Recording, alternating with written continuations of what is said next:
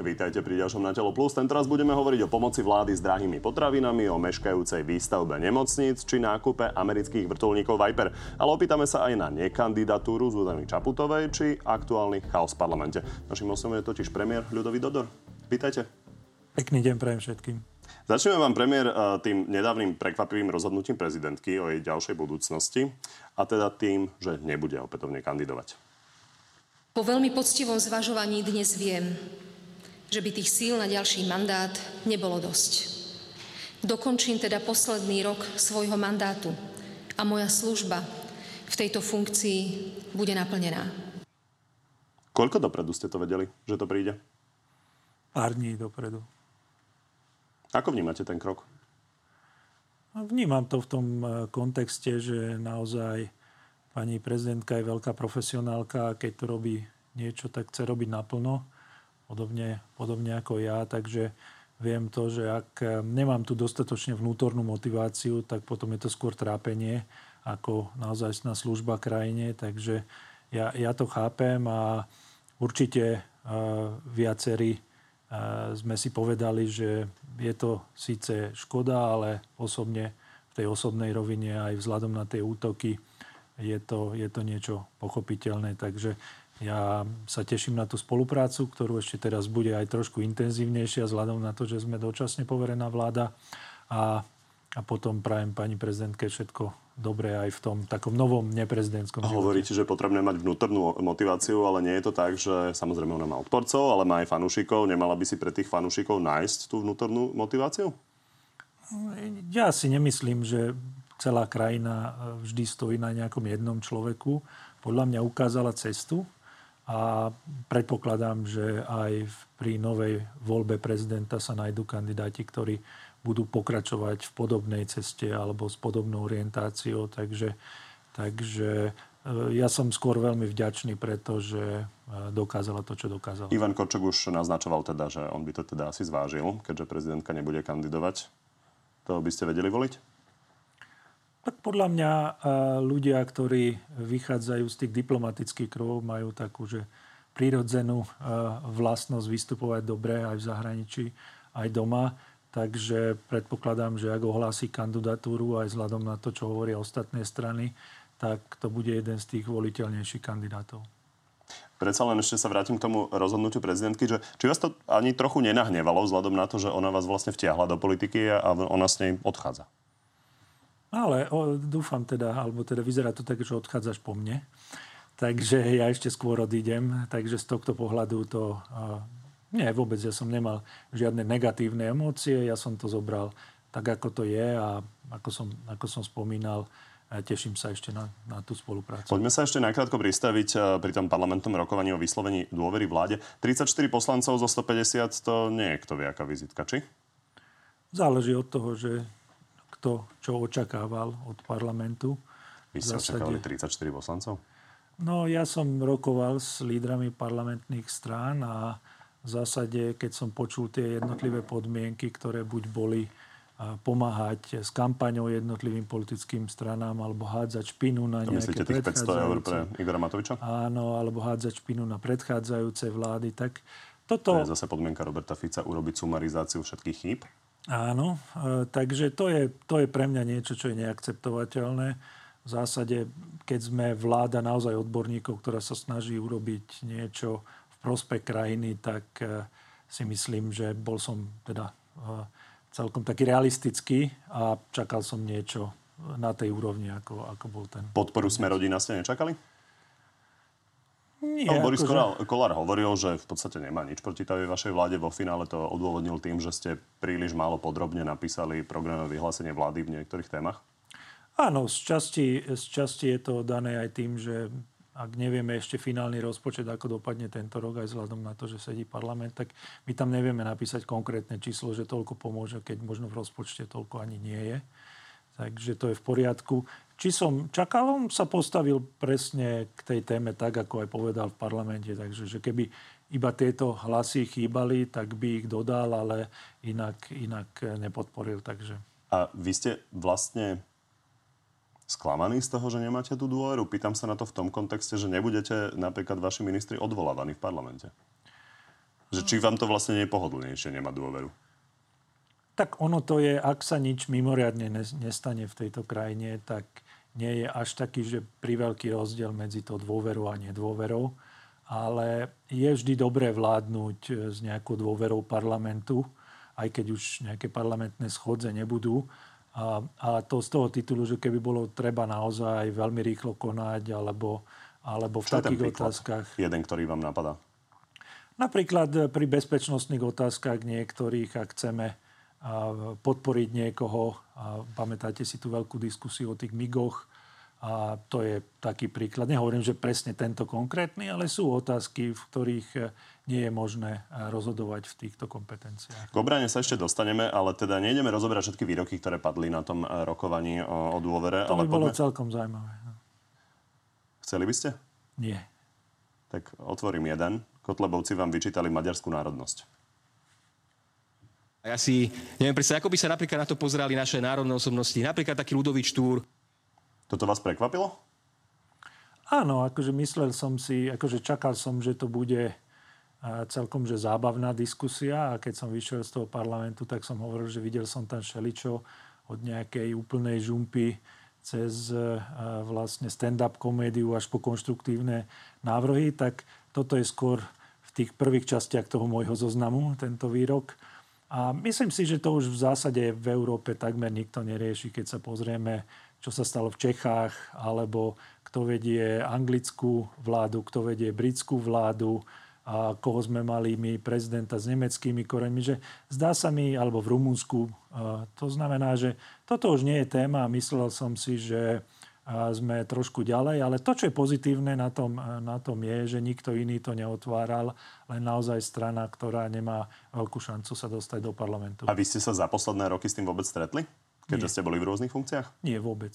Vôbec. Akože vždy, aj v Národnej banke, vždy sme sa bavili na tej odbornej úrovni, ako riešiť veci a národnosť nezohrávala takmer žiadnu úlohu. Poďme za naše hranice. Koncom týždňa nás všetkých zaskočila správa o Prigožinovom ťažení na Moskvu. A váš hovorca vlastne rýchlo vydal správu, že premiér je informovaný a zásadne Bezpečnostná rada štátu. Čo sa dialo v tých hodinách, kým sa ten puč ukončil? Tak boli to celkom také, že hektické eh, hodiny, lebo nečakali sme to. Bol to taký, že nečakaný eh, zvrat v tej situácii. Ja som vnímal osobne, že že samozrejme nejaké bezprostredné rizika pre krajinu nehrozia, ale potrebovali sme vedieť, čo sa deje. A, kým sme sa to dozvedeli, čo sa deje, tak sa to aj skončilo. Takže štandardne v takýchto situáciách sa deje to, že, že premiér sa informuje u bezpečnostných zložiek, aj, aj s inými krajinami sú rozhovory a v zásade každý tú situáciu monitoruje takmer na tej minutovej báze. A potom, potom samozrejme, ako náhle došlo k tomu zvratu, tak tá situácia sa upokojila, ale budeme mať bezpečnostnú radu, tak či tak, a budeme hovoriť o tom, o, o veciach, ktorých, o ktorých samozrejme tu nemôžem hovoriť, ale treba rozoberať e, tie následky tohoto činu e, pre... Čo sú následky? Tak niektoré veci môžem spomenúť, tak samozrejme e, jeden následok je, že tá situácia je oveľa menej stabilná v Rusku, než sme si mysleli a nie je tam len jedna armáda, ale veľa rôznych armád s rôznymi motiváciami, čo oslabuje pochopiteľne ten režim. A ďalší dôsledok je, že ak by teda e, táto skupina Wagnerovcov odišla do Bieloruska, tak nedá sa vylúčiť, že potom aj z Bieloruska by eh, mohla pokračovať nejaká vojenská operácia. Takže o týchto veciach je potrebné diskutovať nielen na úrovni Slovenska, ale aj na úrovni Aliancie a Európskej únie. Zatiaľ ešte nie je jasné, kde pán Prigožin vôbec je. A otázka je, koľko Wagnerovcov sa naozaj k nemu bude ano. pridávať ďalej. Poďme k Ukrajine eh, trošku všeobecnejšie. Eh, chcete v tej doterajšej politike predchádzajúcej vlády čokoľvek meniť? To bola vlastne taká priorita hneď na začiatku tejto vlády, že v tej situácii bude, alebo teda v tých politikách budeme pokračovať naďalej. Vidno to aj v pozíciách Slovenska voči NATO, aj voči Európskej únie, keďže sme tam členmi a my sme nejaká úradnícka vláda alebo vláda odborníkov, tak my sa držíme toho, kde sme a kde sme naozaj členmi. A veľa vecí sme tam nemenili. Ani z hľadiska zahraničnej politiky Slovenska, ani z hľadiska obranných e, pozícií voči Ukrajine. Dobre, tak ten váš názor je teda vlastne úplne jasný, ale faktom je, že časť spoločnosti to vidí úplne inak a nemala čas Slovákov si myslí to, čo v nedelu v Natelo hovoril predseda SNS Andrej Danko. Tento konflikt je nemenný a Rusov nikto odtiaľ nevytlačí. To, čo si Rusi vyhlásili za svoje, to si majú nechať a Ukrajinci to majú akceptovať. To, to je má vaše svoju riešenie. históriu a ináč, Pán predseda, tak je to áno, aj či na tomu Cypre. rozumiem. Áno, tak je to Dobre, na Cypre. pán- Čo je na tento postoj? Tak Nemala časť Slovákov to tak vidí. Áno, áno. Veď e, niečo podobné sme zažili aj za Československo v 38., kedy vlastne štyri a, krajiny o nás rozhodli a o tom, že Nemecko postupne obsadí tie, e, tie časti krajiny, kde žijú Nemci. Bolo to o nás, bez nás. Ja si myslím, že aj na základe tejto ve- veľmi negatívnej skúsenosti a potom pochopiteľne prišla veľká vojna ešte väčšia, že ja som zástancom toho, aby sme e, dodržiavali všetky tie medzinárodné e, dohody, ktoré sú. To znamená, že je tam garancia územnej celistvosti Ukrajiny. Takže určite ja nie som zástanca tohoto postoja, že ak niekto, nejaký agresor napadne niekoho, tak ten sa má brániť a, a zložiť zbranie, lebo je to väčšia krajina. To isté by sme urobili my, ak by niekto chcel, ja neviem, Žilinu zobrať alebo, ja neviem, Košice zobrať, tak určite by sme tu nesedeli len tak a diskutovali, že aha, možno by bolo a, dobré rýchlo položiť zbranie, lebo tým len eskalujeme konflikt. No jednoducho, keď je konflikt, tak treba hľadať trvalé riešenia a nie krátkodobé. Lebo tak ako pán Danko si myslí, že Rusov je ťažké odtiaľ a, vyhnať z tých teritórií, tak takisto tí Ukrajinci si myslia, že veď akože prečo obsadzujú Rusi ich teritória, kde oni majú a, nejakú väčšinu. Takže a, určite pri tých rokovaniach mierových bude treba hľadať nejaký kompromis, ale čím menší kompromis, o to je väčšia šanca, že mier budeme mať dlhodobejšie. Oni sa kompromisy musia hľadať aj vo vnútri Európskej únie. Napríklad Maďarsko častokrát blokuje niektoré spoločné rozhodnutia. Vy ste sa včera stretli s Viktorom Orbánom. Bavili ste sa o tom? Bavili sme sa o tom, áno. To Je mi jasné, že to bola téma samozrejme tých uh, základných vyhlásení, to mi je úplne jasné, ale či ste sa bavili o konkrétnostiach uh, tých postojov Maďarska?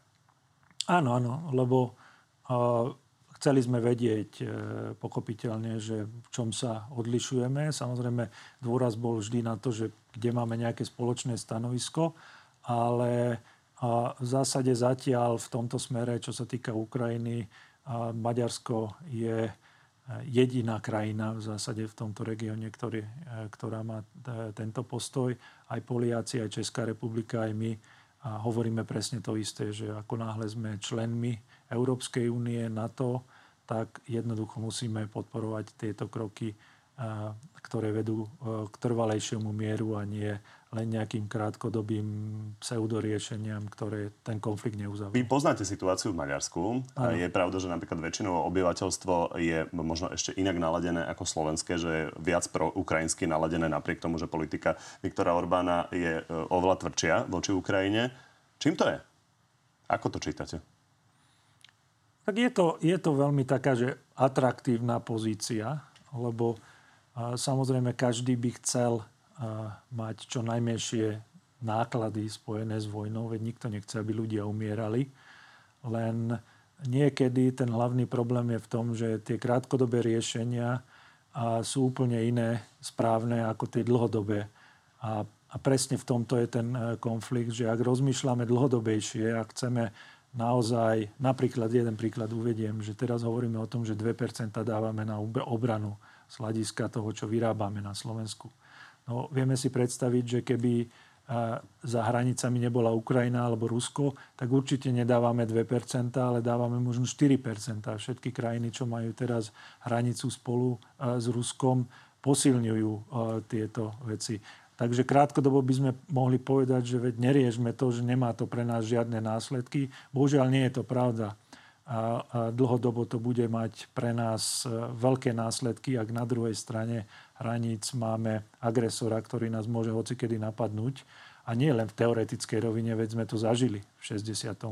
Takže nehovoríme o hypotetických scenároch, ale o veciach, ktoré, ktoré si mnohí pamätáme. Poďme k domácim témam. Vy ste úradnícka vláda a mnohí politici vám e, vysielajú odkaz, že máte len kúriť a svietiť, ale vy teda napriek tomu idete rozhodovať o 100 miliónoch a treba povedať, že nás idete ovplyvniť e, na roky, možno až 10 ročia. Príkladom je vlastne plán obnovy. Na začiatku mesiaca ste urobili zásadné rozhodnutie. Rásochy sa nebudú stavať z plánu obnovy, idú sa stavať skelety nemocníc v Martine a Banskej Bystrici. Keď sme tu mali napríklad šéfa KDH pred e, dvoma týždňami, tak on hovoril, že a čo my východniari? Tie nemocnice mm-hmm. sú od seba hodinu cesty autom. Mm-hmm.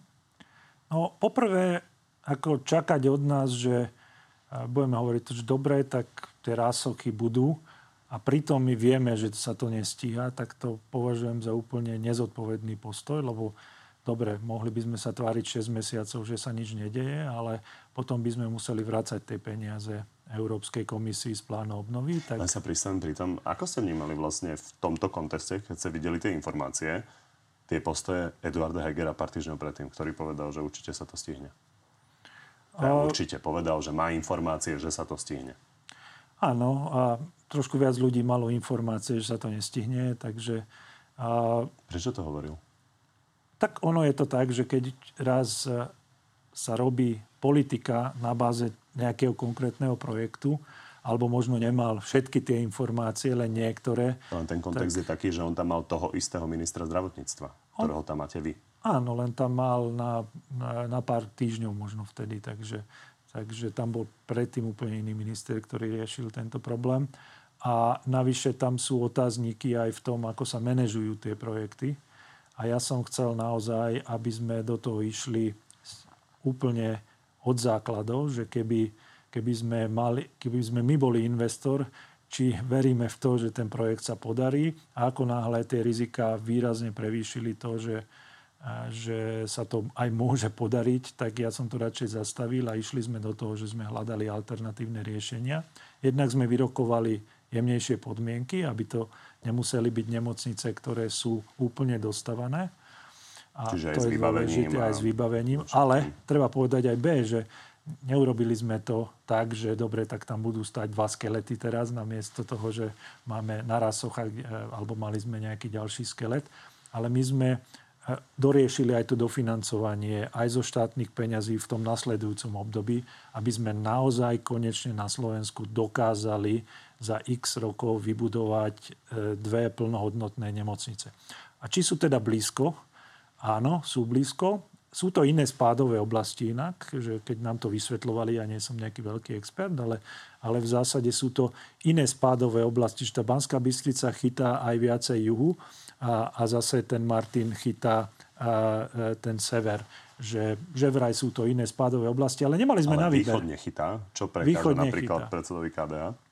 No jednoducho, ak bude projekt, ktorý je životaschopný, tak e, bude sa do toho investovať, ale teraz tie projekty, ktoré, lebo boli tam aj projekty z, z východného Slovenska, ale neboli tak rozpracované, nemali, a, nemali e, ten projekt do takých konkrétností, aby, aby sa to stihlo do roku 2026. Čo chcete vlastne odovzdať e, tej novej vláde z hľadiska rezortu zdravotníctva? Nejaký konkrétnejší plán, napríklad na budovanie nemocníc? A, chceme uh, odovzdať minimálne z plánu obnoviť tie projekty, ktoré sú také, aby boli naozaj stihnutelné do toho konca. To nie je len o týchto dvoch nemocniciach, lebo tu hovoríme o nových nemocniciach. A potom sú ešte projekty na modernizácie nemocníc a tam, tam je aj východ, aj, aj juh, aj, aj západ Slovenska. Takže my nehovoríme, že e, nebude nič na východe. Na východe budú najmä teda modernizácie nemocníc. Takže chceme odovzdať tie projekty v takom stave, aby, aby teda tá ďalšia vláda mohla stihnúť tie milníky, ktoré tam sú. A ste si istí, že to, čo ste schválili, sa dá stihnúť? Áno. Lebo polemizujú odborníci na zdravotníctvo aj o tom, či sa vlastne vôbec stihnú tie dva skelety, ktoré ste schválili. Tak takto, keby sme, e, keby sme v to neverili, tak to neschvalujeme, lebo my nemáme žiadnu záťaž z minulosti. My nemusíme niečo hovoriť preto, lebo sme to slúbili v minulosti. Takže zatiaľ sa to vyhodnotilo, že sa to dá stihnúť. Určite nie do dokončiť s vybavením, ale tie skelety by sa mali dať stihnúť. A urobíme k tomu aj taký, že konkrétnejší plán, lebo doteraz to bolo tak, že veď takto stihneme. Ale my spravíme to, že budú tam jednotlivé milníky na to, čo kedy musí byť schválené, aby sa to dalo stihnúť do konca roku 2026. Takže aby aj verejnosť mohla kontrolovať, či je tam sklz oproti tomu projektu, ktorý tam bude. Takže normálny projektový manažment, ktorý funguje aj v, v súkromnej sfére. Kontroverzná téma je interrupčná tabletka. Tá bude? Je to teraz, e, loptička je na strane ministra zdravotníctva. Ja som hovoril... Veľmi opatrne našlapuje okolo toho a nehovorí jasné stanovisko. Áno, áno. Ja som povedal vlastne, a on to, on to vie veľmi dobre, že my, my nechceme otvárať nejaké také, že kultúrno-etické témy, ale e, ja som mal teda ten pocit, nie som nejaký veľký odborník v tejto téme, ale že to je viacej medicínska otázka, lebo my nehovoríme teraz o tom, že to nejak zvýši počet interrupcií alebo motivujeme na interrupciu, len ten spôsob, aby sa dal využiť aj iný, ako sa využíva v súčasnosti. Takže na tej odbornej úrovne sa mi zdalo, že tá otázka je celkom dobre vyriešiteľná a tá tabletka by mohla byť, ale hovorím, je to, je to teraz na úrovni ministra. Ja, ja sa necítim byť nejaký že veľký odborník. Je to na ňom. Keď sa rozhodne áno, tak áno, keď áno. nie, tak nie. Áno. Poďme na uh, veľké témy uh, v obrane, lebo tam sú opäť stovky miliónov na stole. Napríklad uh, je otázka, či nakúpime bojové vrtulníky Viper a toto k tomu povedal v nedelu Igor Matovič odmietam hrať túto hru, že automaticky, keď niekto z Ameriky povie, že nám dávajú nám 60% zľavu, že wow, Hosana, ideme si ruky, nohy dolámať. Veľmi rád by som vedel objektívnu cenu. Zároveň objektívne vieme, že tieto Vipery, tieto vrtulníky boli vyrobené pre Pakistan. Kvôli politickým dôvodom Amerika sa rozhodla Pakistanu ich nepredať. Čo vy na to? A na čo teraz? Na jeho argumenty. To že boli vyrobené pre Pakistan? Treba... Alebo treba povedať, že jeho šéf klubu, pán Šipoš, hovorí, že keby oni hlasovali ešte v apríli, to hovoril, uh, ich ministri, tak by boli za tú kupu. Igor Matovič hovorí to, o týchto pochybnostiach. Máte pochybnosti, alebo máte v tom jasno? Mám jasno v tom, čo chceme urobiť v tejto oblasti. A tým, že my máme zase ten záväzok 2% voči na to, že budeme dávať na obranu a teraz to vyzerá tak, že NATO to bude skôr taká minimálna hranica, ktorá vzhľadom na ten vojenský konflikt, aby sme dávali, tak ja vlastne dôverujem ministrovi obrany, že on má povedať, že z hľadiska toho budžetu, ktorý máme k dispozícii, že čo sú pre nás priority. To znamená, že ak sa rozhodneme, že pôjdeme napríklad kúpou Viperov, tak pochopiteľne do toho budžetu sa niečo iné nezmestí, lebo sa tam zmestia tieto, tieto Vipery. A ako vyzerá ten proces? Ten proces vyzerá tak, že naozaj sme dostali veľmi výraznú zľavu. 60, 50, aká je presne trhová cena. No, tieto Vipery na, na tom trhu sa až tak často nepredávajú, tak môžu byť nejaké pochybnosti o trhovej cene, to chápem, ale v každom prípade je tam veľká, veľká zľava. To, čo momentálne robíme, je robíme tú špecifikáciu, že čo by, my by sme zaplatili a, a, a teda za to, že oni nám e, ten americký grant e, dajú. A americká strana má na odpoveď, ak sa nemýlim, zo pár mesiacov. Takže reálne, podľa mňa, ak sa na to pozrieme realisticky, my urobíme všetko preto, aby e, tá ďalšia vláda mohla tento díl dokončiť, ak e, si bude istá, že e, to patrí do tých priorít armády, čo momentálne teda šéf obrany hovorí. Takže ja som pripravený tento projekt proti, potiahnuť tak ďaleko, že, že v zásade tá ďalšia vláda môže povedať a myslím si, že vzhľadom na tie dobré finančné podmienky, ak obrana povie, že áno, je to priorita, lebo mení sa charakter konfliktov tu na okolí, tak ja som pripravený to podporiť. Tak chcete tie, tie vrtulníky alebo nie? No, ako hovorím, obrana ich chce, ale to trvá istú chvíľu. Hovorili ste, že to idú analyzovať, že či je naozaj toto priorita. Hovorili ste o tom, že možno sa treba rozhodnúť pre niečo iné. Zároveň hovoríte, že nie, nie, pripravujete nie. ten projekt. Nie, dobre, tak skúsim to ešte jasnejšie. No, možno... Povedali ste asi tri argumenty za a tri proti. Nie, nie.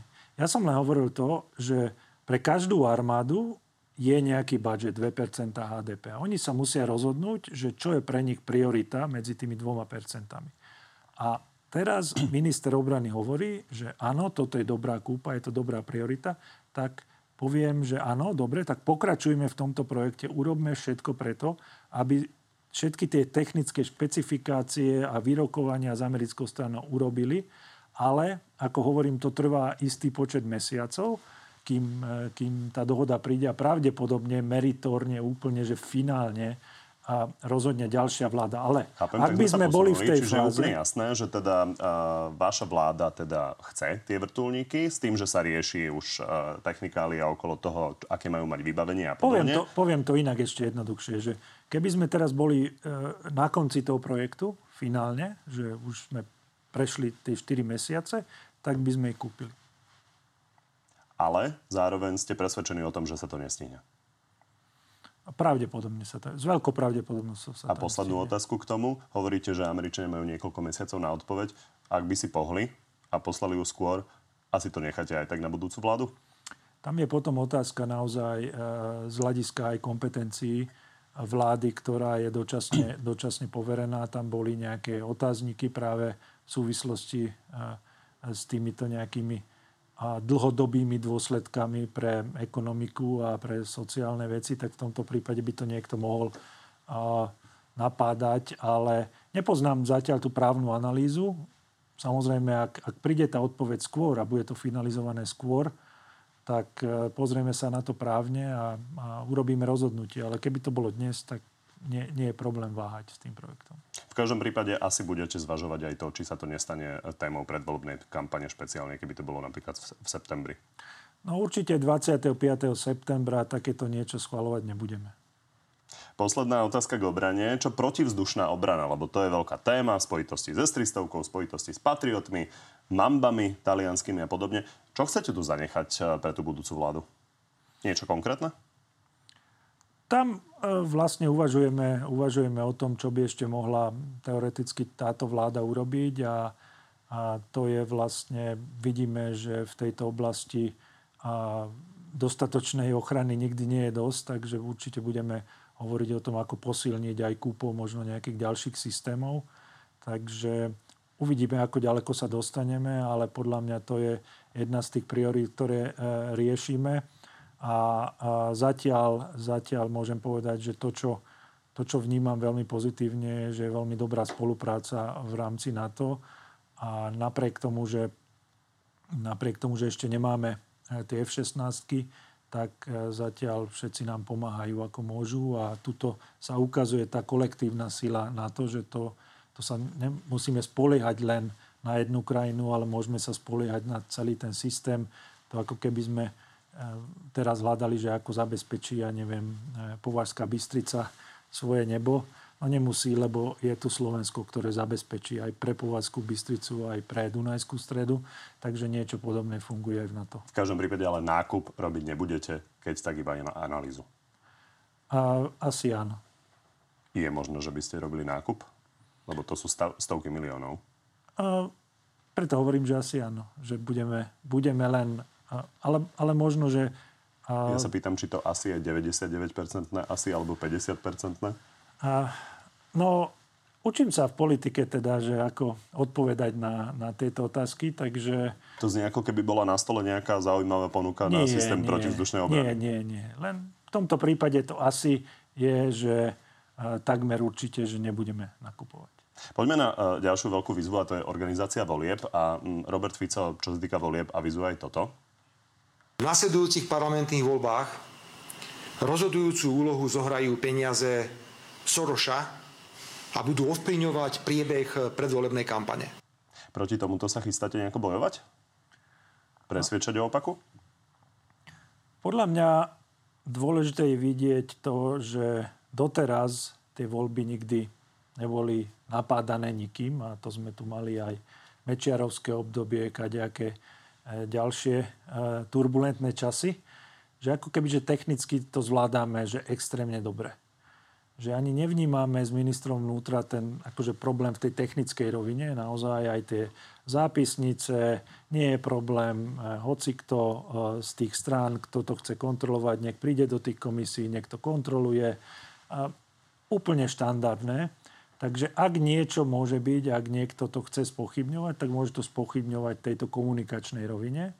A tam a samozrejme to, čo my ideme robiť, je jednoznačnú transparentnú komunikáciu smerom k verejnosti, že čo všetko zabezpečuje to, že tie voľby sú naozaj férové, ako boli vždy férové na Slovensku. Zvláda to, zvláda to zatiaľ Ivan Šimko, tú komunikáciu? Myslím, myslím si, že áno, že, že vzhľadom na to, že má dostatočne dlhú skúsenosť v politike, tak e, e, pôsobí aj v tejto otázke celkom tak e, vierohodne a rozvážne. Ďalší narratív, ktorý šíri teda najmä opozícia, je teda, že policia sa nejakým spôsobom snaží jej poškodiť. A bavili ste sa o tom s policajným prezidentom? Poškodiť Komu? Poškodiť opozíciu zo strany opozíciu. policie. To ste asi zaregistrovali, že je narratív už vlastne 2,5 roka. A, tak ak myslíme tento naozaj dlhodobý narratív, tak ja mám skôr e, ten dru- e, pocit, že to, čo robí policia, je, že momentálne má oveľa rozviazanejšie ruky, než kedykoľvek predtým. Takže aj vzhľadom na tie informácie, aj vzhľadom na tie rozsudky, ktoré padajú pre rôznych ľudí, a veľmi jasne vidíme, že už nie je nejaká taká ochrana našich ľudí, ktoré sme tu videli a za predchádzajúce obdobia. Opozícia zase hovorí, že generálny prokurátor musí za- zasahovať proti nezákonnostiam. Jasné, veď akože to, to je v poriadku, ale sú normálne rozsudky, ktoré sú nespochybniteľné. Takže ja ani nenarážam na to, že, že úplne všetky kauzy sú, povedal by som také, ako, aké by mali byť. Niekedy je samozrejme dobré, ak niekto zasiahne. Niekedy je to trošku taká nadpráca. Ale v každom prípade, ak sa pýtate na to, že... Ako Pán Žilinka vyzerá... robí nadprácu? A, tak, takto by som povedal, že nie všetkým rozhodnutiam rozumiem úplne jasne. Pán Hamran má vašu dôveru? Áno, jednoznačne áno. A ukazuje, že aj pán minister vnútra, aj pán policajný prezident ukazujú, že tú prácu robia profesionálne a ja som aj povedal hneď na začiatku, že, že majú voľné ruky a aj teraz, keď je, boli nejaké razie, hoci aj na ministerstve, tak nikto, nikto nešiel riešiť, že kto to je, čo to je.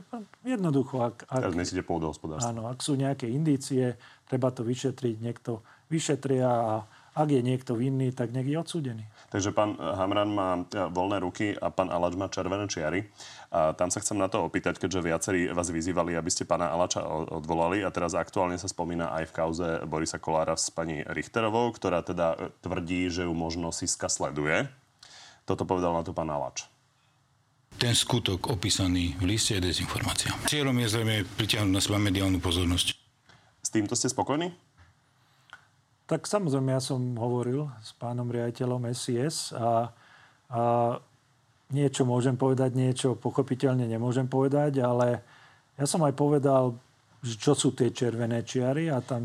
Aby sme ostali pri tomto, uh-huh. takže vy nemáte obavu, že bola zneužitá SIS na sledovanie pani Richterovej? Ja len hovorím, že veď e, dobre, NAKA začala vyšetrovať, nech vyšetrí a keď keď dajú niečo, nejaký dôkaz o tom, že sa to tak stalo, tak samozrejme nebudeme váhať konať, lebo... Pýtam sa na to, či máte dôveru, že pán Kolár nejakým spôsobom teda si nedohodol s pánom Aláčom, že budú použité auta SIS. Ja neviem. Neviem, akože ja nemôžem reagovať na nejaké domnienky hoci kto môže mať... Ja nehovorím, že to tak je, to tvrdí pani Richterová, ale Aj. vy ste eh, premiér, ktorý má prístup k eh, iným informáciám, ako samozrejme. Áno, ale zatiaľ, zatiaľ nemám takúto potvrdenú informáciu. Ja, potrebe, ja nemôžem na základe domnienok eh, rozhodovať a ani nechcem. Takže preto, ako som povedal, trvám na tom, že ako náhle budú nejaké jasné dôkazy, ako v tomto prípade, keď sa potvrdí, že tomu bolo naozaj tak, tak jednoducho musíme konať. Nemôžeme mať tajnú službu takú, ktorá plní takéto príkazy. Zatiaľ v každom prípade nemáte na stole žiadne dôkazy, že by Nemám. takýto príkaz bol? Nemám. Politici vás vyzývajú, aby ste robili niečo s cenami potravín, aby ste pomáhali občanom. Boris Kolár, ktorého sme spomínali, tak vám vytýkal, že tam nemáte niečo konkrétnejšie napísané v programovom vyhlásení vlády, ako sa k tomu dopracujete. Tak kedy poviete, ako sa k tomu dopracujete? Lebo adresne pomáha, to sa ľahko povie a možno ťažšie vykoná. Nie, tak e, sú tam dva momenty. Ten prvý moment je, že parlament e, robí všetko preto, aby ten rozpočet na tento rok bol ohrozený a vôbec, aby, aby sme vedeli vykonať tie, tie veci, ktoré e, schvaluje. Na, napríklad naposledy to boli tie mimoriadne valorizácie dôchodkov. Takže... Rozpočtová rada avizuje, že po tej valorizácii to môže smerovať k 7,5 miliardovému deficitu. Áno, takže práve kvôli tomu a my teraz nemáme peniaze na to, aby sme to takto rozhadzovali. Takže na čo sa sústredujeme sú naozaj špecifické skupiny, ktoré možno nedostali ani z tej inflačnej pomoci, čo tu predchádzajúca vláda schvalovala, ani z týchto nových návrhov, ktoré prešli parlamentom. Takže jednak sa snažíme nájsť priestor, aby sme tie nové návrhy vedeli e, efektívne zaplatiť z tohto ročného rozpočtu. A potom máme konkrétnych 5-6 opatrení, ktoré možno sami o sebe nie sú bombastické, ale dokážu pomôcť konkrétnym ľuďom. Začali sme pred dvoma týždňami so sociálnymi službami. Tam sme podporili zo pár miliónmi. Minulý týždeň sme podporili napríklad opatrovateľov aj zdravotne ťažko postihnutých, lebo aj o nich sa málo hovorí. Ideme teraz, ako sme hovorili aj v programu vyhlásení, že podporujeme zvýšenie životného minima a vlastne nejakých ďalších e, naviazaných dávok na bývanie. Budeme riešiť ešte detské domy. Akože máme identifikované, dobre identifikované skupiny, ktoré často nie sú v, vo svetle reflektorov, lebo jednoduchšie je plošne pomáhať viacerým, tak my naozaj ideme po tých jednotlivých skupinách. Bohužiaľ nemôžeme im dať vzhľadom na tú rozpočtovú situáciu nejaké že veľké sumy, ale zase chceme im pomáhať. Takto plynule prechádzame k vašej téme a to sú verejné financie a začneme teda tým, čo uh, o tom, akú má predstavu o tom, čo robiť po voľbách, povedal Andrej Danko. Keď budú mať Slováci diálnice, požičme si aj 15 miliard, ale nech už máme pre Boha diálnice, veď sa tu pozabíjame. Čo je na tento pohľad, že dlh, nedlh treba investovať? Tak e, ten pohľad môže byť e, dobrý dovtedy, kým nám e, niekto nepovie, že už nám nechce za tie podmienky požičiavať peniaze a to vidíme aj v poslednej dobe, že trošku tie marže, za ktoré si Slovensko požičiava, tak e, už, už nie je to také výhodné ako, ako pred pár e, mesiacmi. Takže určite nemôžeme si dovoliť ako Slovensko, ako malá krajina, navyše s, takou, s takým vysokým rizikom toho, že nevieme udržať tie verejné financie dlhodobo. My, my smerujeme proti nejakému múru a keď neurobíme nejaký krok alebo nestrhneme volant na jednu alebo druhú stranu, tak my, my ľahko narazíme. A čo sa týka tých diálnic, ja tie diálnice trošku vnímam aj ako takúže výhovorku, že kým tie diálnice nie sú dostávané, tak máme takú, že, že takú výhovorku na to, aby sme, aby sme si vedeli povedať, že aha, tak preto tie regióny zaostávajú, lebo nemajú tú diálnicu. A toto vôbec nie je pravda. Keby sme dostávali do každej dediny štvorprúdovku na Slovensku, tak mnohé regióny budú tak či tak zaostalé, lebo ekonomika 21. storočia nie je len o diálniciach. Takže áno, treba postupne dostávať tie kritické úseky, ktoré ešte sú, ale my musíme pre tie regióny urobiť oveľa, oveľa viacej. Tá doprava nás e, tam nespasí. My potrebujeme hovoriť o školstve, my potrebujeme hovoriť o službách na úrovni regiónov, my potrebujeme vytvárať nejaké regionálne celky, ktoré pomáhajú e, podnikateľom, ktorí sa snažia udržať talent v tých regiónoch. Takže neberem túto výhovorku, že oh, kedy už to dostaviame, alebo keď už to bude, tak na Slovensku bude super. Bol som v Taliansku, majú super diálnicu na juh ale južné Taliansko je stále oveľa, oveľa chudobnejšie ako severné. No a poďme ešte od týchto nejakých e, strednodobých cieľov e, k tomu, v akom sme aktuálne stave. Igor Matovič ako bývalý minister financí hovorí, že vám e, naozaj zanechal kasu vo veľmi dobrom stave. My sme odozdali teraz Odorovi 8,5 miliardy v tej, v, tej, v tej špajzi. 8,5 miliardy. A to bolo presne to, že sme si požičali v čase, keď som, ja som požičal 12 miliard eur na trhoch, v čase, keď sme to požičali za 0% úrok na 10 rokov, aby sme splácali cesta. ich dlhy. Takže v prvom rade, bol to dobrý krok požičať, požičať toľko peňazí?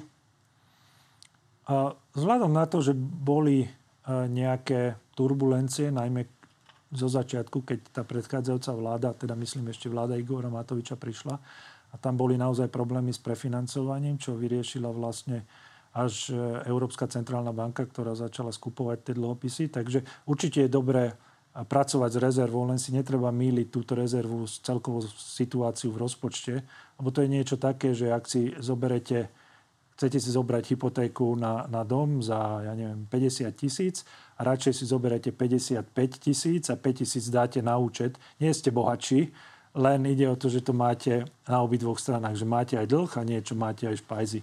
Takže takto to treba chápať, ale stále tam máte tých 50 tisíc dlh. A musíme hovoriť aj o tom, je veľmi správne, ak je, ak je ako hovoril pán, pán Matovič, Pajzi viac peňazí, lebo nie je to samozrejme otázka, že či je nie je príliš veľa, ale to nechcem ísť do detajlov, ale dôležité je hovoriť aj o tých, o tých celkových verejných financiách a tam, keď sa pýtame, alebo tak my sme nová vláda, nemusíte nám, nám veriť, že je to tak, ale keď sa opýtame komisiu alebo rozpočtovú radu, tak eh, komisia hovorí, že v tomto roku budeme mať najvyšší deficit v Európskej únii, a rozpočtová rada hovorí, že tá udržateľnosť je vo vysokom riziku.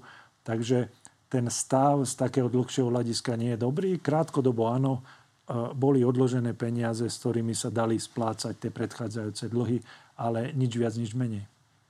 Čo bude musieť budúca vláda urobiť a čo je k tomu pripravíte? Lebo Igor Matovič napríklad e, tiež konštatuje o zákone o dlhovej brzde, ktorého ste spoluautorom, že kto iný by nám mohol ukázať, ako sa dá urobiť vyrovnaný rozpočet ako priamo autor tohto zákona. Som fakt zvedavý. Áno, to je, to je také pomílené, že, že keby som ja mal moc na Slovensku schvalovať zákony. Nemám túto moc. Túto moc má parlament a v parlamente bola pracovná skupina. Mimochodom tam bol členom vtedy aj Igor Matovič, keď sa, keď sa kreoval tento zákon. A príliš často tam síce nebol na tých stretnutiach, ale, ale oficiálne bol e, členom. Takže vtedy sme sa bavili o tom, ako má vyzerať ten zákon a vznikol to vlastne konsenzom všetkých politických strán. To nie je že niečo, že ja som, ja som dal schváliť. Takže z tohto pohľadu podľa mňa, a ak už máme teda nejaký ústavný zákon, tak musíme ísť podľa toho a navyše bola pripravená novela ústavného zákona, ktorú som v nejakej forme aj ja podporoval, vzhľadom na to, že, že ak naozaj prišli dve, tri veľké krízy a prešvihli sme s tým dlhom cez 60% tak v zásade iná situácia. Teraz musíme hovoriť o tom, ako sa vrátiť na nejaké normálnejšie úrovne a tam možno iné mechanizmy pomáhajú, ako keď sme boli dole a mali sme byť ďaleko od, od Jeden z najväčších rozpočtových jastrabov, Richard Sulik, avizuje, že napríklad e, do dvoch rokov sa nedá urobiť vyrovnaný rozpočet. Dokedy sa dá? Áno, s tým úplne súhlasím. Ja som tiež taký, že niekto ma nazval rozpočtový ajatollah, takže áno, ja som tiež veľmi za, za také, že striedme hospodárenie.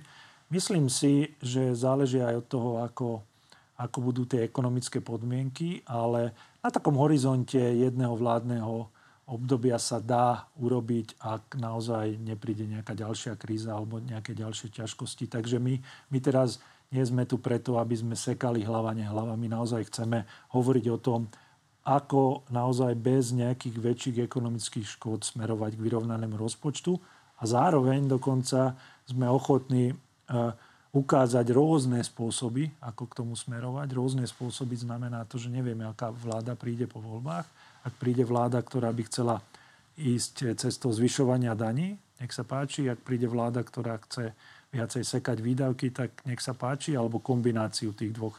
Ja si myslím, že bez tej kombinácii, kombinácie tých dvoch vecí sa nepohneme ďalej. V každom prípade, tak ako hovorila Iveta Radičová, pripravíte VR možnosti. A, áno, nejaký VR možnosti. Môžeme to aj tak nazvať. Čo budete robiť po voľbách? po voľbách, alebo potom, ako nám končí mandát, lebo to môžu byť dve veci? To sú dve rôzne otázky. Igor Matovič napríklad hovorí, že trošku sa pri tom usmieva, ale že keď bude pad, tak môžete byť premiérom aj dva roky.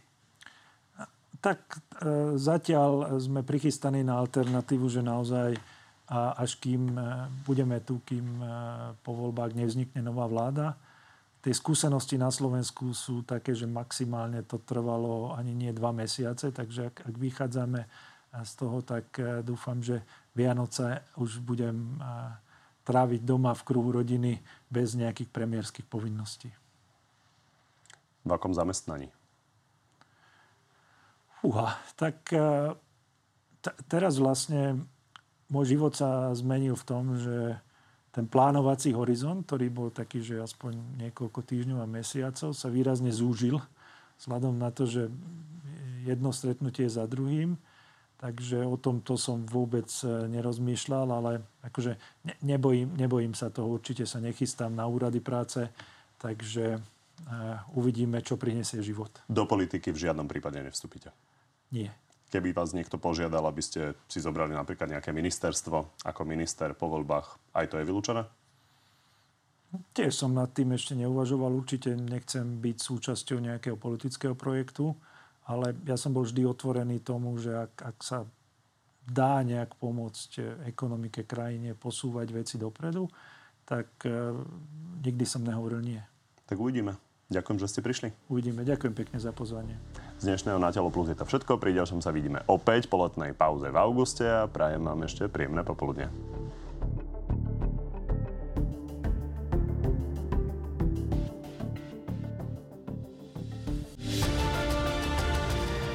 Takže poďme na divácké otázky. Začnem Annou. Chcem sa spýtať pána Odora, či mal na to kompetencie darovať 12 miliónov mimovládke, keď je Slovensko v takej biede a zadlženosti, má prioritne riešiť pomoc ľuďom, neriešiť mimovládky. Tak o tom projekte rozhodovala predchádzajúca vláda, takže my sme to len spečatili a ide to, to je nejaký eurofondový projekt, ktorý je tu už dlhodobo a súvisí to s tým, ako ide humanitárna pomoc pre Ukrajinu. Adriana, pána premiéra sa chcem spýtať, či majú v pláne riešiť aj príspevky domácich opatrovateľov. Viem, že teraz idete dvíhať o 40 eur, ale je to veľmi málo, nepokrie to ani valorizáciu. Tak robíme, čo môžeme, aj vzhľadom na tú situáciu, čo je v parlamente, kde vlastne nad rámec rozpočtu boli e, schválené vysoké náklady cez vyše 600 miliónov v tomto roku, takže momentálne skôr hľadáme riešenie, ako to zabezpečiť, čo schválil parlament a, a práve preto tá pomoc, ktorú by sme chceli dať viacej, e, môže byť len v takých menších čiastkách. Adam, nie je čas na odvolanie Aláča? Zatiaľ, e, zatiaľ si myslím, že nie, ale ja som pripravený urobiť ten krok, ak sa prekročia tie červené čiary, o ktorých sme sa bavili. To znamená, že ak budú zasahovať do vyšetrovania alebo ak budú vynášať informácie smerom na politické strany. Klaudia, či by zvažoval založenie politickej strany? Nie. Daniela, koho bude voliť v najbližších voľbách? Niekoho, kto e, má konštruktívne riešenia pre Slovensko. To sú viaceré strany? A myslím si, že viaceré. Už máte vybraté? Ešte nie. Daniela, nie, Alena. Jeho názor na tvrdenia Sulíka a Inesu, že vyššia minimálna mzda vedie k vyššej nezamestnanosti. To vždy záleží od, od miery. Samozrejme, ak to veľmi krajina preženie, tak pochopiteľne e, tie firmy e, nebudú konkurencieschopné. Ale zase na druhej strane treba povedať aj to, že e, minimálna mzda v nejakej rozumnej miere, ak je zvýšená, tak najmä v tých inflačných časoch, tak je to v poriadku. Súčasná úroveň je dobrá? Vzhľadom na stav ekonomiky? T- teraz práve budeme diskutovať o tom aj na tripartite, takže nebudem predbiehať túto diskusiu. Lulu nechcel by kandidovať na prezidenta? Nechcel. Daniel, čo s tými nemocnicami mimo Martin a Banskú Bystricu? Budú financované z rozpočtu za vašej vlády? Uh, tej nemocnice, tam sú, uh, tam je najmä teda plán obnovy, z ktorého sme chceli postaviť nové nemocnice, sme zistili, že niektoré projekty nepôjdu tak, ako by mohli. A preto sme vyrokovali nejakú výnimku z Európskou komisiu, aby stačila hrubá stavba do konca roku 2026 a reálne, keď sme zhodnotili, nie ja, nie ani pani podpredsednička, ale odborníci tak povedali, že v zásade tieto dva projekty je možné stihnúť do tej úrovne do roku 2026. Takže skôr musíme urobiť všetko preto, aby sme tieto projekty zvládli, lebo tie ostatné ani časov, ani nejak inak nevychádzajú. Ďakujem. Ďakujem aj ja za otázky.